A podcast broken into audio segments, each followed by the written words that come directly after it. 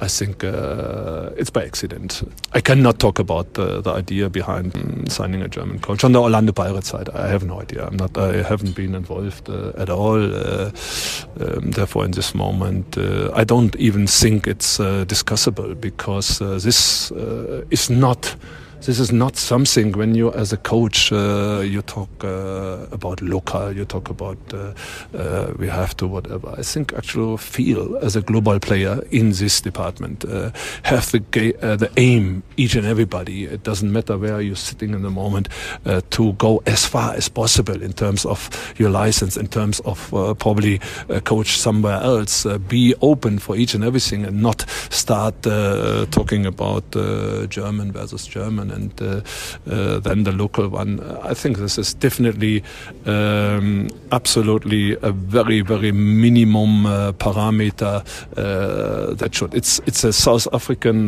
derby, Orlando Pirates against Kaizer Chiefs, and that's it. And we are just just some some small guys who are contributing to it and nothing else.